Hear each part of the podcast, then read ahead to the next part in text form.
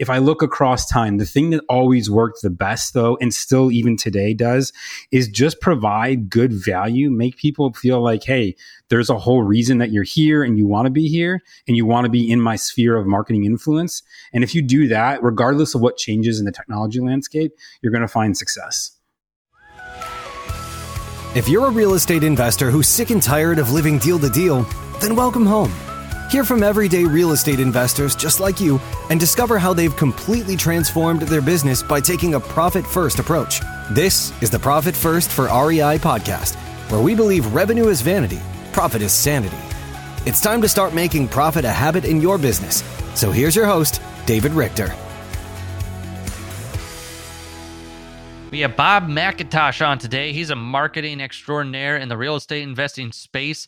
And he tells you, what do you do if you have more time than money or money than time? And really goes into marketing specifics for right now, whether it's your first deal or you have multiple deals under your belt, just very good marketing strategies that you could implement. So I believe this is one where if you are having trouble making money, this is an episode that can help you make more money. Thanks for listening. Appreciate you. Enjoy the show.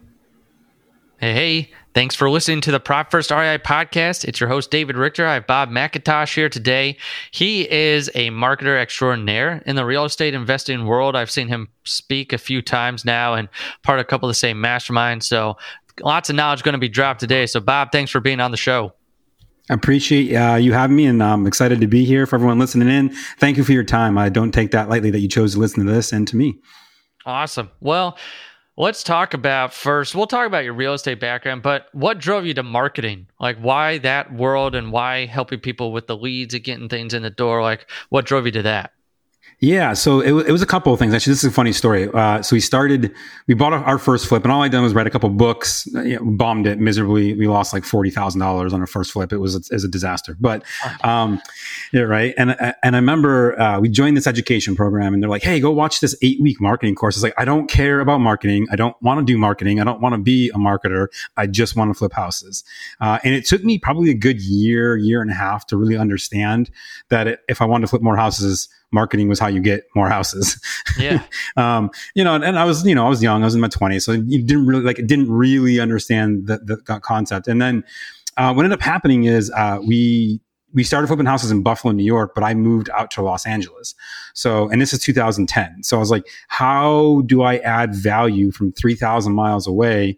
Like to give context, it doesn't seem as crazy today when I say that, but you got to understand that we're like iPhone 2 or 3, like you're still doing Skype and it's like grainy as all get out, like right. Sharing files via the internet was like this new thing, like Dropbox had just come out. It's like, oh my God, right? Like, so it was a very different time.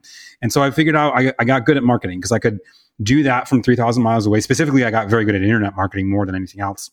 And so I did that, and I raised money because both of those things didn't require me to be in person in Buffalo. So I got good at that, and kind of actually realized I like it. I come from a technology background, so digital stuff kind of already resonated with me, and yeah, just went from there. And here we are now, 13 years later. So what did internet marketing look like back then versus now? Like what were you doing back then? Great question. Yeah. So back then, we did a lot of SEO. That was the major thing that we spent a lot of time on. And I'll get to a couple of things. What does SEO mean? Just for so people who might not know, give them that context. Search engine optimization. So the idea of getting yourself to the first spot on Google. And in the cities that we were flipping in at our peak, if you Googled like sell house fast in that city or we buy houses in that city, my site was number 1, usually number 2, and sometimes number 3. And we just drove a lot of leads that way, and it worked well for us. So we did that. And then, I was one of the early people doing like email marketing to people, Facebook ads back when you could actually run Facebook ads for real estate and like hyper target people. It was very interesting back then as well. And I remember actually, this is really funny. There was a thing that we would do. So we bought an email list of agents, and I emailed them all. And at the same time, I uploaded the entire list to Facebook, and I marketed it to them like with my face. And so they're like getting emails, phone calls, and seeing me I was just like blast these people for like 2 weeks while I'm emailing them. And the number of calls out, they're like, I don't know who you are, but you're everywhere. You must be legit. And so we started getting more deals that way. So it was it was more of the wild, wild west than it is today. But the funny thing is everything was still kind of manual, right? Like there was like all these tools that make things easier and faster didn't exist either. So it's kind of a, you know, harder, it's harder now than it was then, but you also, it's easy, like in terms of getting results, but it's easier in terms of time having to be spent. Okay.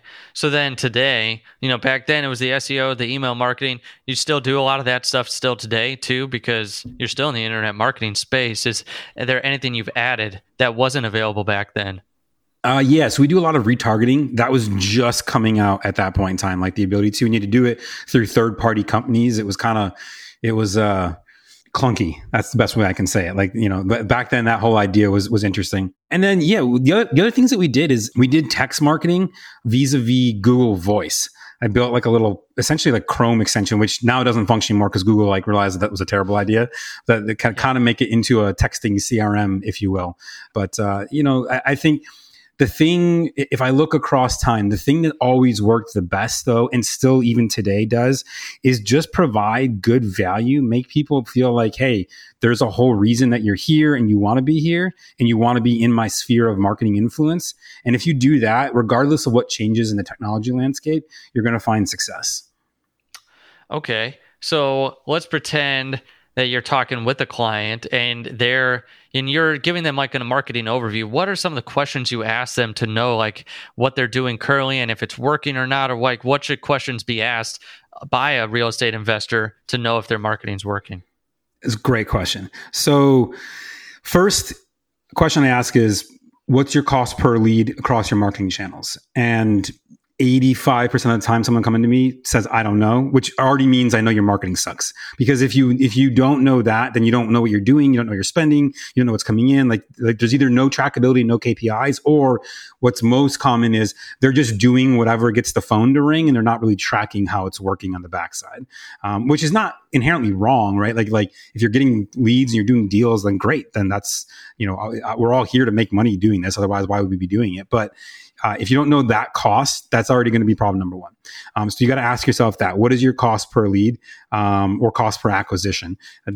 Usually for most people, they start with cost per acquisition first because that's the easier number to track. And it's also the more important one when we look at that. Now, when you start getting into a multi-tiered marketing campaign where we're overlaying, you know, 5, 8, 10 different layers of marketing, then cost per lead actually becomes more important because we're going to find different things as we go through. And you're also going to find that the more layers you add, one of the hard things today is attribution.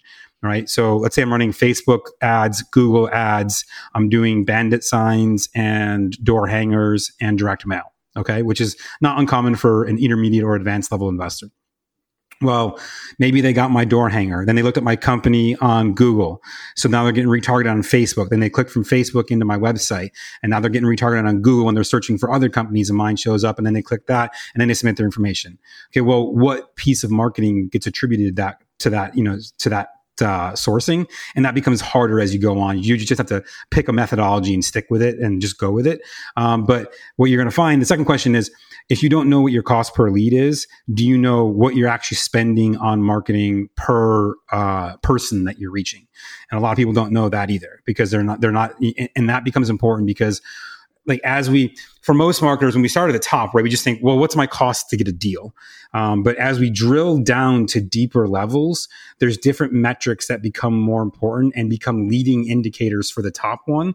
Whereas cost per acquisition is really a lagging indicator because I've already bought the house. That's how I know there. So you mean like I can't make adjustments until later, well, not later, but sometimes too late. But as we drill down deeper, you get there. So start by understanding your cost per acquisition and then drive into your cost per lead and then drive in to your cost per house or person, individual reached.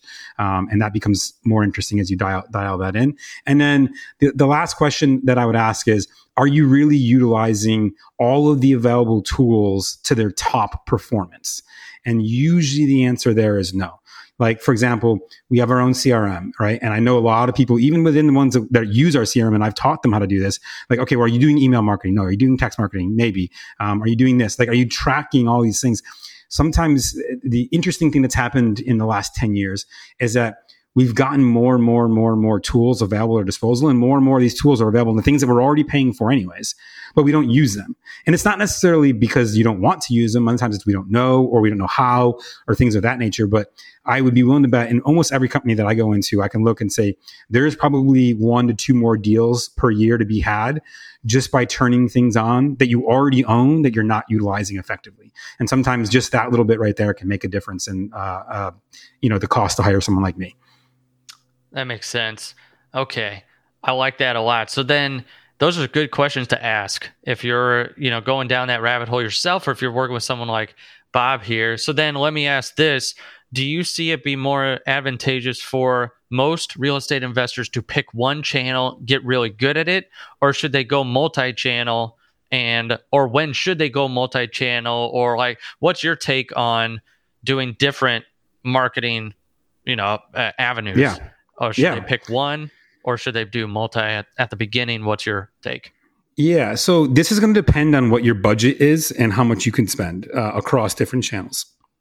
So for example, let me back up for a second. Every single form of marketing, regardless whether it's online, offline, doesn't matter, requires one of two things, and sometimes both, either time or money. Sometimes it takes both. Usually when it's both, it's the best deals, but they're not easy to be had either. So you got to understand where you at right now. Do you have more time than you have money? Do you have more money than you have time? If you're out of both, then you're going to find yourself in a bad position and just, either finding and making more time, or finding and trying to find other ways to get more money. Like you have to have one of those two to make marketing work really. And so understand that first, and then that's going to do basically more or less narrow down your marketing channels, right? If you've got more time than you've got money, then, you're going to do things like door knocking and driving for dollars and going to meet wholesalers and things of that nature, and vice versa. So understand that first. And then from there, my recommendation would be try a bunch of different channels. And this is going to work one of a couple ways. If you've got enough money, run them all simultaneously and see what happens. If you don't, that's okay. Then stagger them. So maybe run one for 2 months and try another for 2 months and try another for 2 months. But you have to track your stats, because what you're going to find, every market's different, right? Like what worked for me in Buffalo didn't work in Rochester, an hour away, which is different than what works in New York City. So I can't tell you this is the secret sauce to winning. But if you do it that way, you structure this all out, what you're going to find is you're usually going to have a winning campaign.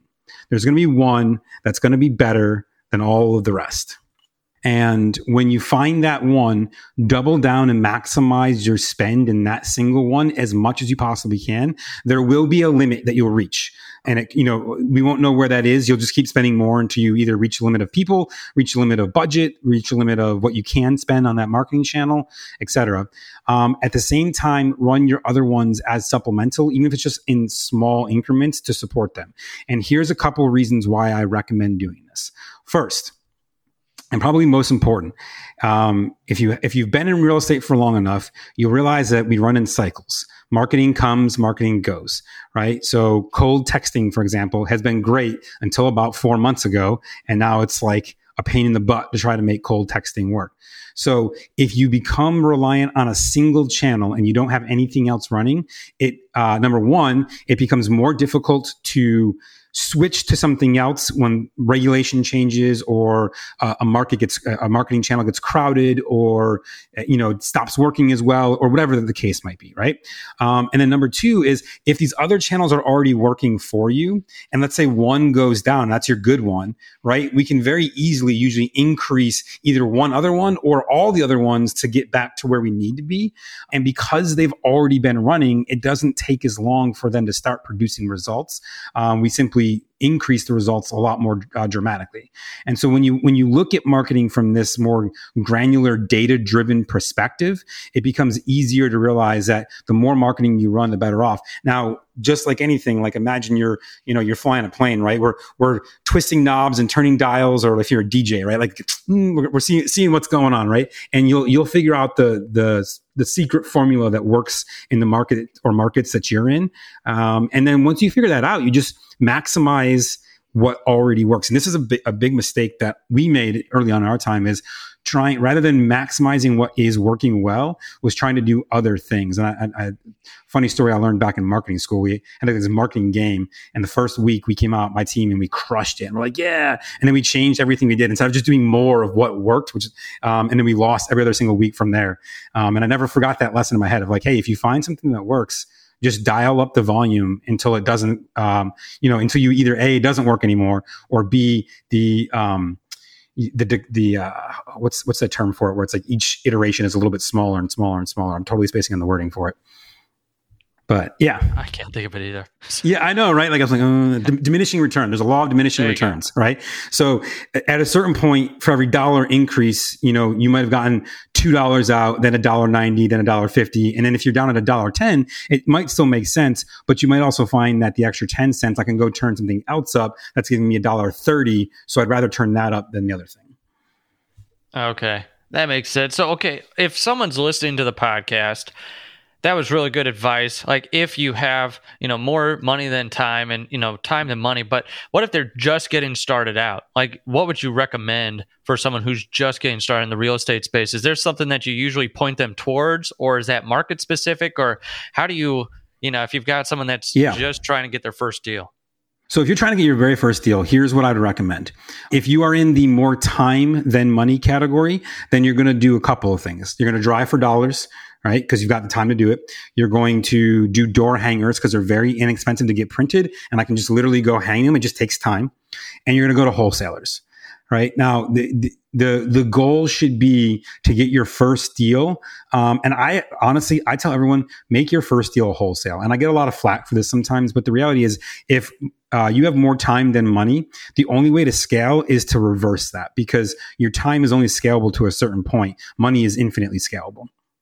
And so if you are in that space right now, and you might want to flip, but get a wholesale deal done first. Make the $5,000 or $10,000 or whatever you can, or if it's more, even better, right? But take that money and then take half of that and put it into a marketing campaign that you can do dollars with. Why? Because your time is only scalable again to a certain level. Right. So the other piece of this is going to be on the other side. Let's say you have more money than you have time. In that case, you're going to do. I would still do wholesalers because they're going to be expensive in that case. But you can email market to them to find them. You can pay someone to go scrape all their lists and build it and get on their email list that way. So you don't have to spend the time. And then number two is I would pay for cold calling.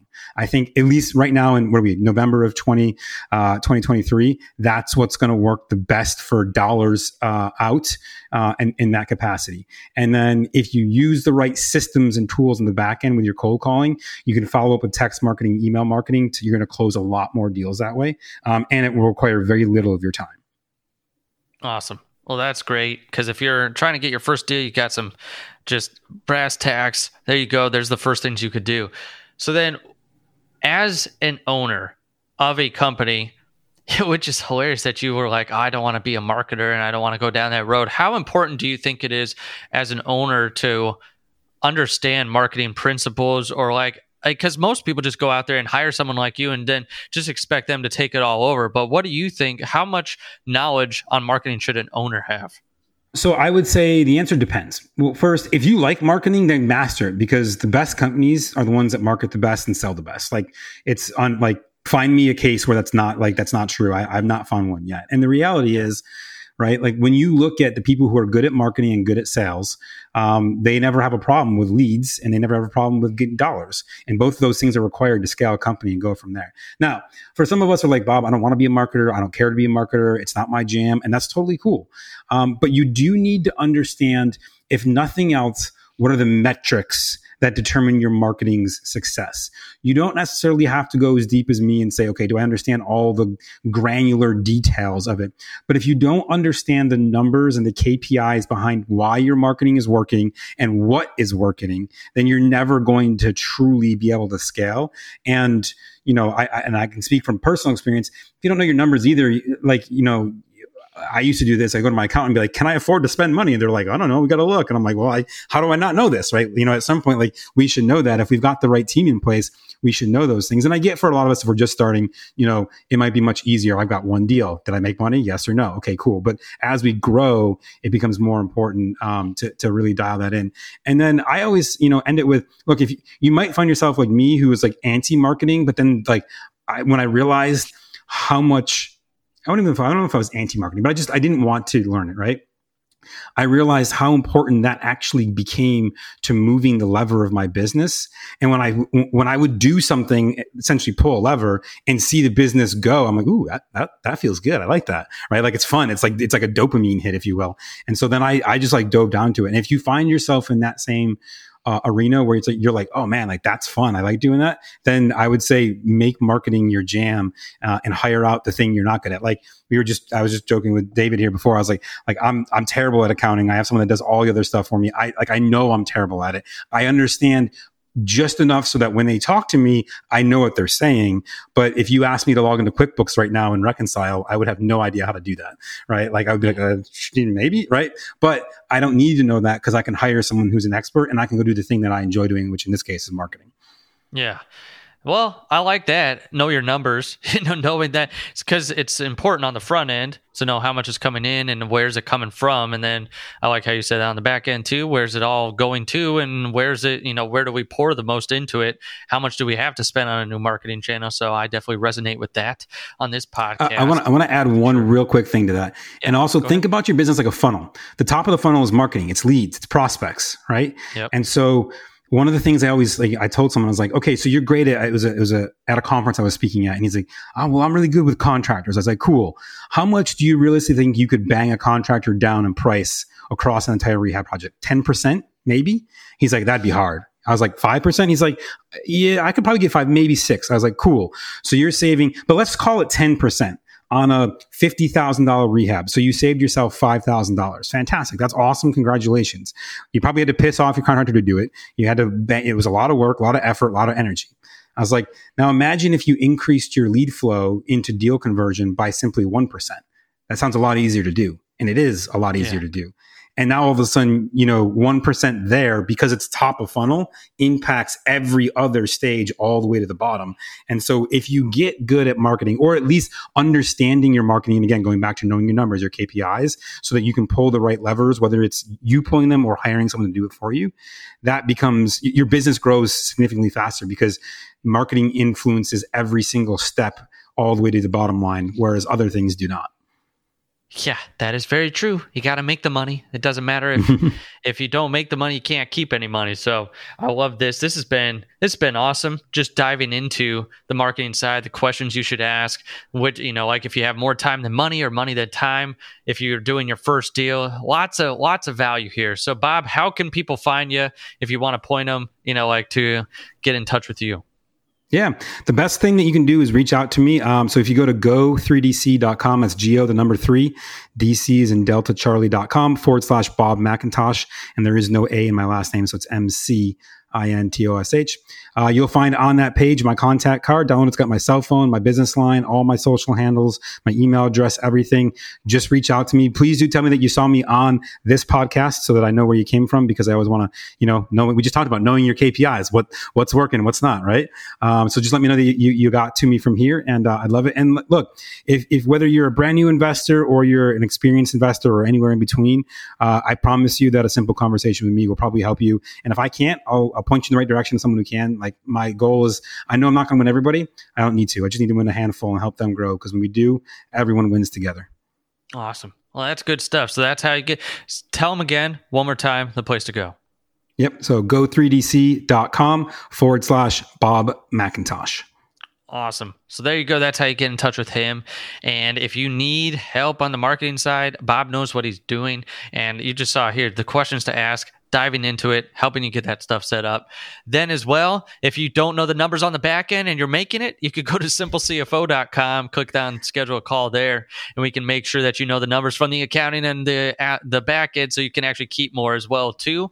So you've got the yin and yang here. You got to have leads and money coming in the door, and you got to make sure you're keeping it on the back end. That's what we do. So if you want to head over to there, SimpleCFO.com. Remember to make profit a habit in your business. And Bob, thanks again for being on the show and for being a great guest.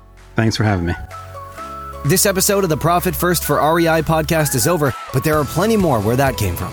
Are you ready to learn how David and his team can help implement the Profit First system in your business? Schedule a discovery call at SimpleCFO.com right now. We'll see you next time on the Profit First for REI podcast with David Richter.